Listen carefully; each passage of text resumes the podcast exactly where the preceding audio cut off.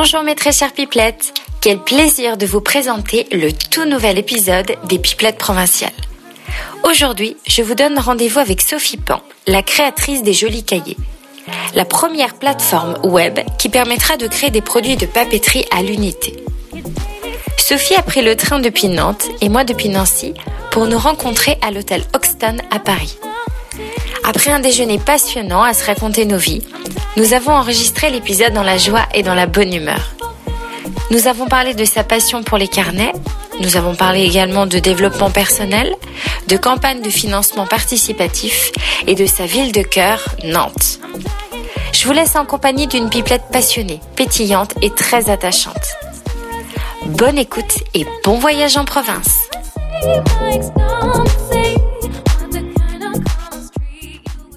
Sophie, bonjour. Bonjour Julie.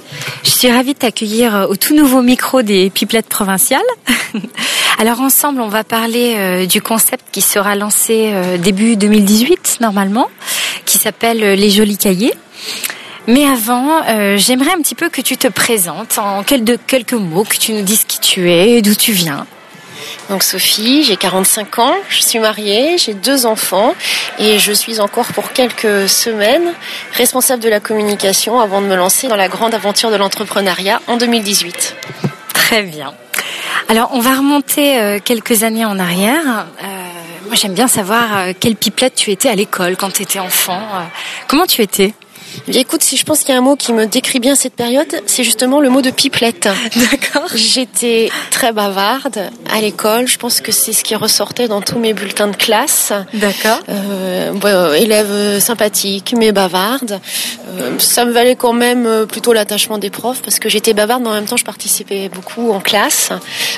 C'est un mot qui me va bien, pipelette. Qui te correspond bien. Ouais, c'est cool. Et adolescente, est-ce que tu étais dans le même état d'esprit quand tu étais enfant? Absolument, adolescente. Alors après, ce qui était très important pour moi, c'était ma bande de copains. Que j'ai toujours, j'ai forgé des amitiés à cette époque-là qui sont toujours vraies aujourd'hui, donc des amitiés de 30 ans. D'accord. Et donc j'étais une ado plutôt tranquille, pas de crise d'adolescence, et puis j'étais une adolescente qui lisait beaucoup. D'accord, tu lisais quoi à l'époque ? Alors j'ai commencé quand j'étais plus jeune, j'ai toujours beaucoup lu. Oui. Je lisais. Alors j'ai fait la bibliothèque rose, la bibliothèque verte, et puis j'ai lu aussi. Je lisais beaucoup de romans policiers. Enfin, j'étais vraiment fan d'Agatha Christie. Ah. Voilà. Et puis après, toutes sortes de romans, les classiques français, bien évidemment. Après, au lycée, j'ai fait une section littéraire. D'accord. Donc, Madame Bovary, Nana, de Zola. Moi, la poésie, c'était moi mon truc, mais les grands romans français. D'accord. Alors, quand tu m'expliques effectivement un petit peu tes passions quand tu étais adolescente, je retrouve cela dans ton projet actuel et la passion que tu as justement par rapport au carnet, à la papeterie. D'où te vient cette passion justement pour la papeterie et les cahiers ? Alors, je crois que cette passion pour le papier me vient avant tout de l'amour des mots justement et de l'amour de la lecture. Pour moi, c'est indissociable. C'est parce que j'ai beaucoup lu et parce que j'aimais écrire. J'étais jamais embêtée parce que le prof nous demandait une rédaction ou plus tard une dissertation. Donc j'ai fait un bac lettres et philo. J'étais toujours très prolixe dans mes productions d'écrits et j'ai choisi un métier où l'écrit est aussi très important. Je travaille dans la communication, donc j'écris tous les jours. Mm-hmm. Donc ça a été toujours un petit peu le fil rouge. Et évidemment, ce rapport à l'écriture passe pour moi par l'écriture manuscrite. J'ai du mal à produire uniquement en tapant sur un clavier. Oui. Et il y a aussi le rapport et la trace qu'on laisse quand on écrit dans un cahier ou sur du papier. Et puis l'écriture, c'est un formidable levier de développement personnel pour moi, de bien-être. C'est aussi une façon de travailler ses projets, d'écrire son avenir, d'écrire son histoire. Donc voilà, je crois que ce concept des Jolis Cahiers, il est en moi depuis très longtemps, certainement, oui. Et que là, j'ai trouvé une façon de l'exprimer en l'alliant à un projet entrepreneurial. Alors justement, parle-nous de ce très beau projet que j'ai découvert sur Instagram il y a quelques mois, celui des Jolis Cahiers. Alors justement, Les Jolis Cahiers, évidemment, c'est un projet qui parle de cahiers et qui a deux facettes. La première facette, c'est comme tu le disais, je suis une fan de papeterie, de cahiers. Je suis cahier addict, on va dire. J'ai vu que tu avais, je me permets de te couper, que tu avais une quarantaine de carnets à la maison. Ouais, absolument. J'ai même recompté, il n'y a pas longtemps, j'en ai quasiment plus de 50. Je suis une acheteuse compulsive, en fait. D'accord. Partout où je vais, pendant que je suis en vacances ou même en déplacement professionnel, si je passe devant une papeterie, j'ai un petit peu de mal à résister. Quand je suis à l'étranger, la première chose que je fais, c'est de chercher là où je peux trouver une papeterie. Alors ça embête un petit peu ma famille parfois, mais bon, voilà. Et je suis toujours à la recherche d'un joli cahier, justement. Jamais je n'achète un cahier d'écolier en supermarché ou autre. Moi, j'aime bien les cahiers plutôt petit format et qui sont originaux. Alors, pas forcément originaux, mais qui vont correspondre à ma personnalité, à mon tempérament, et qui vont parfois aussi apporter une touche d'originalité à ce que je suis. Parce qu'en fait, je suis plutôt quelqu'un, alors j'allais dire classique, j'ai pas d'excentricité vestimentaire, j'ai pas d'excentricité de vie, j'ai pas de passion excentrique, mais mes cahiers, c'est une façon pour moi d'affirmer une partie de ma personnalité. D'accord. Par exemple, je suis capable, j'ai beaucoup travaillé dans des mondes professionnels avec beaucoup d'hommes, et je peux aller en réunion avec un cahier avec Hello Kitty par exemple dessus. Voilà. J'adore. Ça, c'est. Alors, bon, j'ai pas que des cahiers Hello Kitty. Non, j'imagine. Mais j'en ai eu un et je l'ai assumé. C'est une façon d'affirmer un peu le girl power, quoi. Bah, complètement. Et puis sinon, voilà, je suis à la recherche de cahiers au design graphique qui suivent aussi les tendances de la mode, de la déco, parce que le cahier, moi, j'ai toujours un cahier avec moi, que ce soit dans ma vie professionnelle ou ma vie personnelle. Et j'aime bien que ce soit un joli objet aussi quand je le sors, quand je le pose sur la table, sur un bureau. Et donc là, je suis toujours en quête de ce cahier. Oui. Alors, je vais pas dire ce cahier parfait, parce qu'il n'y a pas de cahier parfait, mais en réalité, c'est ça qui m'a donné l'idée de ce concept, c'est-à-dire de créer une plateforme web qui permette à chacun et à chacune de se créer son propre cahier personnalisé en choisissant le format, l'intérieur, le papier et bien évidemment en designant une couverture qui lui ressemble. D'accord, donc si je résume bien, en gros, une plateforme où tu crées un cahier à ton image. Exactement, un cahier qui sera semblable à aucun autre, puisque unique parce qu'avec toutes les possibilités de motifs, d'images, de petits graphismes, de typographies, de couleurs, plus le choix des formats, plus le choix des papiers, il y a des milliers de combinaisons possibles et il est vraisemblable qu'il n'y aura pas deux cahiers identiques qui seront créés sur cette plateforme. Moi, c'est ça qui me plaît. Ce qui me plaît aussi, c'est d'allier finalement le papier, une matière à laquelle je suis très attachée, avec le digital, puisque tout ça, ça va quand même se passer en ligne. Donc c'est de faire le pont entre deux choses qu'on oppose ou qu'on veut souvent opposer, mais finalement qui n'ont pas le lieu d'être. Oui. Et puis la deuxième facette de ce projet, c'est ce que je te disais tout à l'heure. Pour moi, l'écriture est vraiment source de bien-être et d'efficacité. Et j'ai vraiment envie de partager ça, au travers d'un blog, en racontant mes expériences d'écriture, en faisant raconter aux autres leurs expériences d'écriture, comment un homme, une femme se sert de son cahier pour faire avancer ses projets personnels, pour faire avancer ses projets professionnels. Et c'est vraiment quelque chose qui me tient à cœur, c'est d'être aussi dans ce partage d'expériences, cette richesse, parce que plus je parle de ce projet, plus les gens me parlent de leur cahier. C'est pourtant quelque chose d'assez intime de parler de son cahier, mais c'est extrêmement riche et ça me permet de faire de très belles rencontres, et c'est ça aussi l'esprit des Jolis Cahiers. Bien. Alors justement, pour les gens qui, comme moi, adhèrent complètement à ton concept, on a envie de te donner un coup de pouce forcément, parce qu'on sait que quand on se lance dans une telle aventure, on a besoin d'argent, hein, c'est le nerf de la guerre. Quel coup de pouce on peut t'apporter ? Mais écoute, actuellement, c'est très simple de donner un coup de pouce aux Jolis Cahiers parce que j'ai une collecte qui est en cours sur la plateforme de financement participatif Ulule jusqu'au 22 décembre. Et il est à ce moment-là aussi simple que de donner une petite somme qu'une plus grosse, c'est possible aussi. Bah, il n'y a pas de raison. Et pour les généreux donateurs, évidemment, recevront les tout premiers cahiers collector à la marque Les Jolis Cahiers. Donc, j'espère que vous serez très nombreux et surtout, c'est une très belle aventure que ce projet de financement participatif parce que c'était aussi une façon de rentrer de plein pied dans la réalité avec ce projet que j'ai incubé de façon intérieure pendant de longs mois. Et là, il rentre un peu dans la lumière. C'est un moment très important, très émouvant pour moi. Et voilà, c'est vraiment l'aventure qui démarre. Ouais. Ouais, c'est super. Quand est-ce que on pourra justement aller sur cette plateforme de crowdfunding?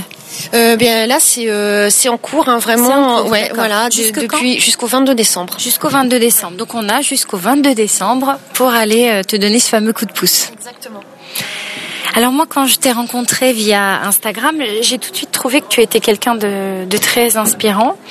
Et j'aimerais savoir si toi aussi, tu as eu des pipelettes qui t'ont influencé dans la vie quand tu étais plus jeune ou aujourd'hui. Alors, j'ai pas de mentor à proprement parler.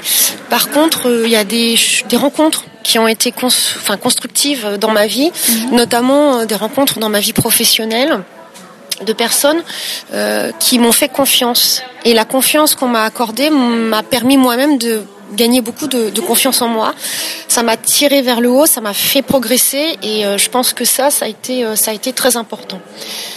À côté de ça, j'observe aussi des parcours qui sont même inspirants. Alors, je ne vais pas parler de Mark Zuckerberg ou de Bill Gates.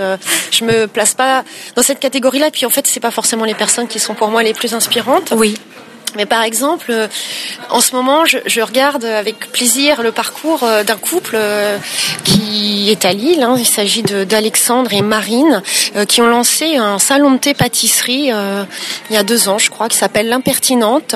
Et c'est un changement de vie complet pour eux. Je les connais pas, je les ai jamais rencontrés. Donc voilà, je te parle d'eux parce que je trouve qu'ils mènent leur projet d'une main de maître.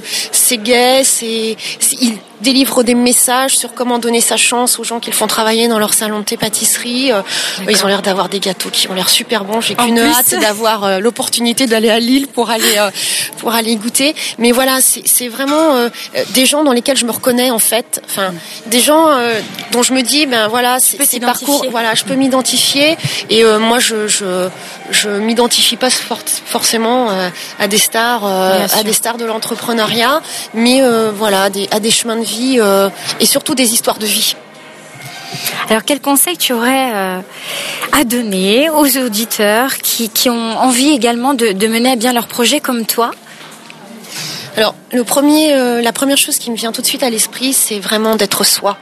Je crois que ce qui plaît aux autres, c'est la sincérité. Et alors, peut-être que c'est un trait de ma personnalité. Moi, je ne peux pas dissimuler. Je suis quelqu'un de très sincère, de très spontané. Mais je crois vraiment que si on veut réussir quoi que ce soit dans la vie, que ce soit un projet personnel, un projet professionnel, l'important c'est de savoir rester soi. Oui.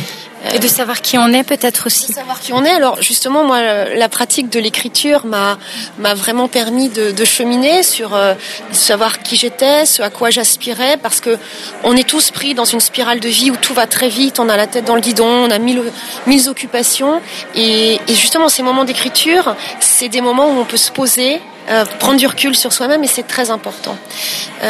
La deuxième chose que je pourrais dire, c'est de ne pas croire ses pensées auto-limitantes. C'est-à-dire que parfois on a tous, je pense, un petit rêve dans le coin de sa tête, que ce soit de faire un grand voyage à l'étranger, que ce soit de courir un marathon, que ce soit d'ouvrir un restaurant, que sais-je, de devenir plombier, enfin tout le monde a un rêve, mais souvent on se dit je n'y arriverai pas, ce n'est pas possible, ce n'est pas pour moi, je n'en suis pas capable.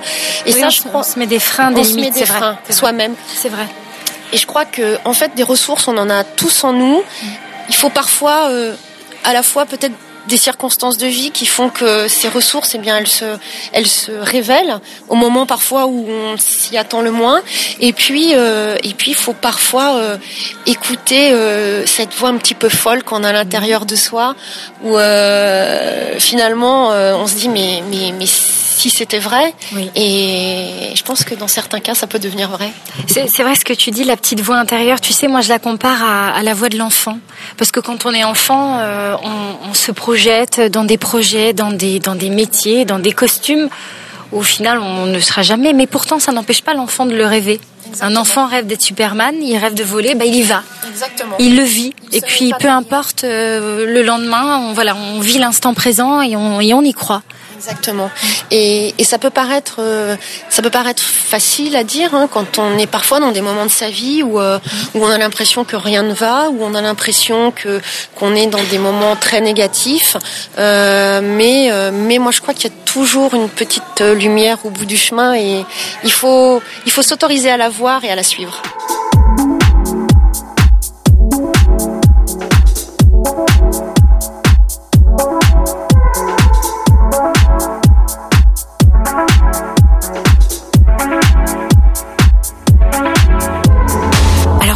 Les deux, maintenant, on va parler de la province.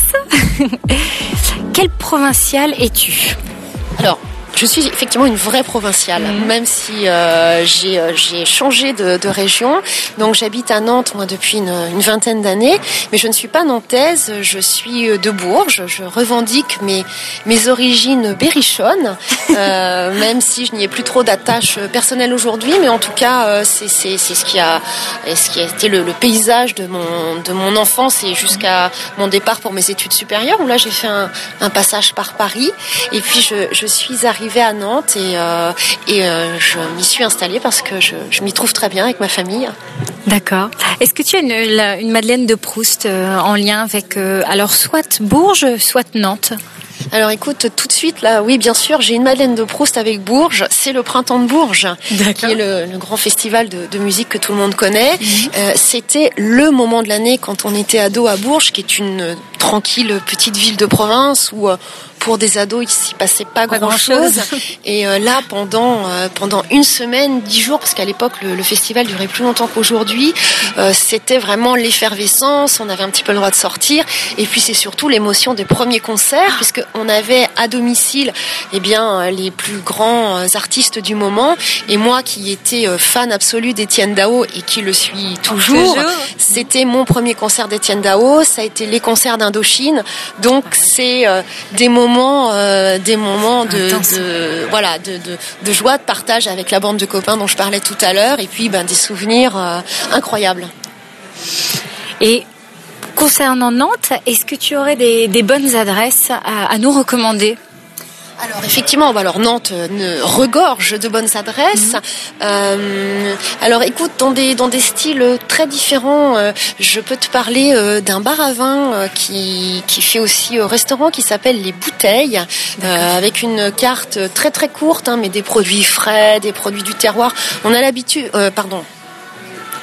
a la chance à Nantes d'être dans une région où il y a beaucoup de maraîchers, on est près de la mer. Les huîtres. Frais, voilà. Quelle chance. Donc on a beaucoup de restaurants, de petits restaurants qui utilisent vraiment toutes ces ressources pour faire des super repas très simples, très cuisine terroir. Moi c'est ce que j'aime. Voilà. Dans un style alors vraiment extrêmement différent, on a un restaurant de ramen. Donc cette soupe japonaise qui a ouvert il y a quelques mois et vraiment je trouve ça génial, j'adore parce que c'est vraiment le ramen mais dans tout ce qu'il a de plus noble. Donc donc avec plein de variantes différentes, une bonne petite cantine du midi, ça c'est très chouette. Et puis pour pas parler que de nourriture, parce qu'il y a aussi d'autres choses dans la vie. C'est pas que manger. Une petite adresse de déco hyper sympa, c'est l'atelier du petit parc, donc un compte Instagram qui est très suivi, donc qui a été créé par Muriel Éveillé, qui fait à la fois qui chine des objets et qui les revend, mais qui aussi accueille tout un ensemble de jeunes créateurs et créatrices, aussi bien sur de la papeterie, des bijoux fantaisie, des bougies, de la maroquinerie, de la faïence, et qui fait des ventes à thème régulièrement, et c'est un super endroit très joli et que je recommande à toutes les fans de déco et de petites choses tendances pour l'intérieur. Bah écoute, avec tout ça, ça me donne envie d'aller à Nantes. J'aimerais qu'on revienne sur la provinciale. Donc, comme tu disais, voilà, tu es une provinciale depuis toujours, hormis ton petit passage à Paris pour des études. Comment tu vois la provinciale d'aujourd'hui ? Est-ce que tu penses qu'elle est différente de la parisienne, ou aujourd'hui, il y a plus beaucoup de différences ? Eh bien, moi, j'ai envie de te dire que je trouve qu'il y a autant de différences, si différences il y a, entre les provinciales qu'entre les provinciales et les parisiennes. Je crois que c'est plutôt ça la réalité. C'est que je fonde pas de distinguo entre ni d'opposition, surtout pas, entre Paris et la province. Ce sont des réalités différentes. Chacun est ancré dans sa réalité, mais moi, moi qui suis une provinciale revendiquée et assumée, je rencontre au gré de mes vacances, de mes voyages, de plein de choses, d'autres personnes qui vivent en province dans des endroits tellement différents qu'un endroit comme une grande métropole française comme sûr. Nantes, qui ont des vies extrêmement différentes. Donc je saurais pas te faire un portrait ou une description de ce qu'est la provinciale aujourd'hui. Je crois que c'est vraiment mille et un visages, mille et une facettes, mille et une vies. Oui. Et pour moi, c'est la vie des gens qui fait ce qu'ils sont, pas le fait qu'ils habitent à Paris, en province, dans une grande ville ou une petite ville. Ça, c'est une chouette définition de la provinciale. On va terminer par une dernière question, une nouvelle question dans les pipelettes provinciales. On a fait un bond en arrière, on a parlé de ton enfance, de ton adolescence. J'aimerais faire un bond en avant. Allez, on va aller pas trop loin non plus, on va partir 10 ans en avant. Tu te vois où ? Tu fais quoi ? T'es avec qui ? Alors là, c'est une question bien difficile que tu me poses, Julie, parce que... C'est l'interro de la maîtresse en même temps. C'est ça, je me sens un peu là, comme l'élève qui n'a pas bien appris sa leçon. En tout cas, je me vois heureuse, bien sûr. Bien sûr, je te le souhaite. Voilà. Je te le souhaite tous. Heureuse, toujours avec mon mari, mes enfants, alors qu'ils auront quitté le nid, j'espère, bien que mon fils s'appelle Tanguy, donc j'ai quelques inquiétudes, mais non, blague à part, évidemment, je m'espère épanouie dans ce que je ferai au quotidien.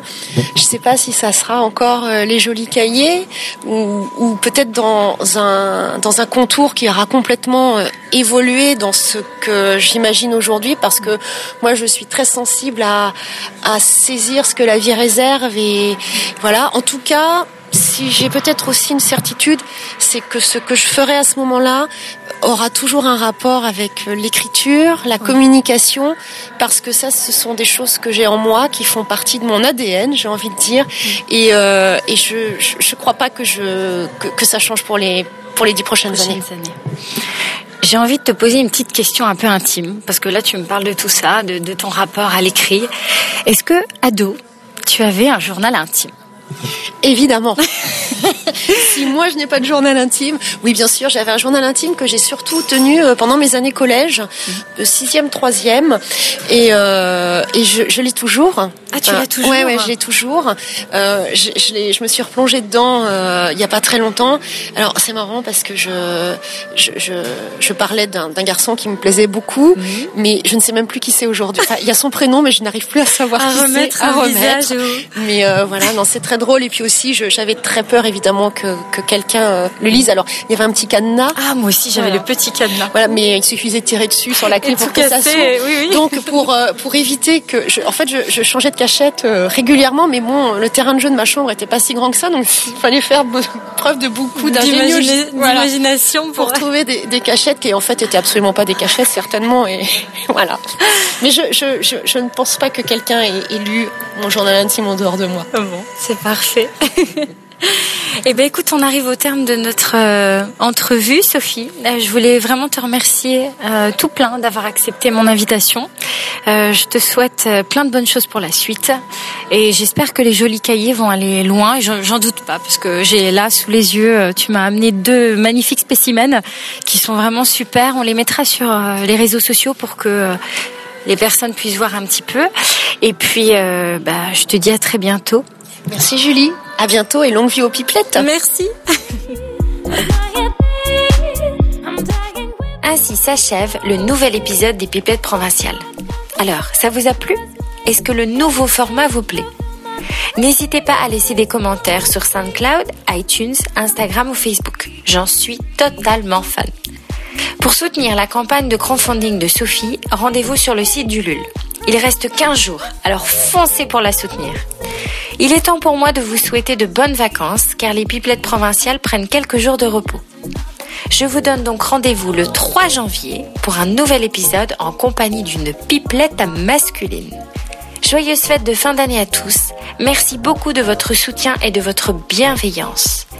À très bientôt. Salut.